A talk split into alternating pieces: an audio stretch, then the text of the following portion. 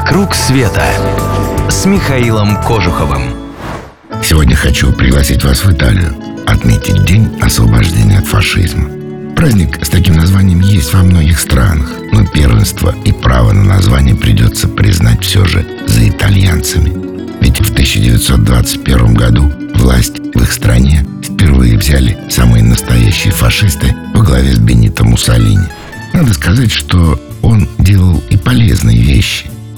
Поддерживал экономику, боролся с мафией, но больше всего Дучи, так его называли, мечтал вернуть Италии былое величие. Когда началась Вторая мировая, он с радостью вступил в нее на стороне своего большого друга, Гитлера. Но уже в 43-м стало ясно, что дела у фашистов плохи.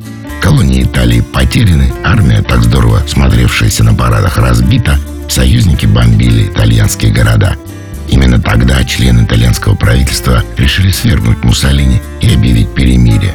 В этот момент в городах Италии начало происходить что-то невероятное. Люди словно только и ждали сигнала, чтобы избавиться от фашистов. Но немцы быстро вторглись в Италию и вернули Муссолини власть. А вот итальянцы под власть тирана возвращаться уже не захотели. Десятки тысяч людей шли в новую армию вместе с союзниками освобождать страну от фашизма.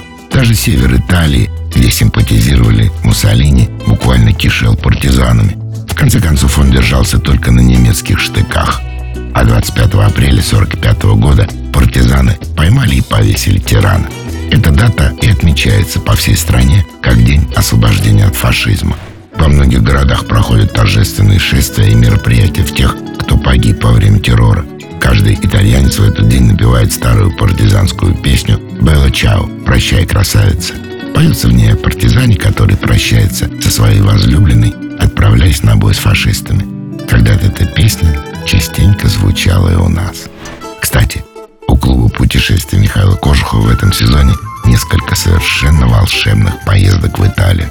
Подписывайтесь на новости на нашем сайте mktravelclub.ru и первыми узнавайте о самых лучших маршрутах. Клуб путешествий Михаила Кожухова – это авторские поездки по всему миру, индивидуально или в небольшой группе, с душой компании во главе. «Вокруг света» с Михаилом Кожуховым.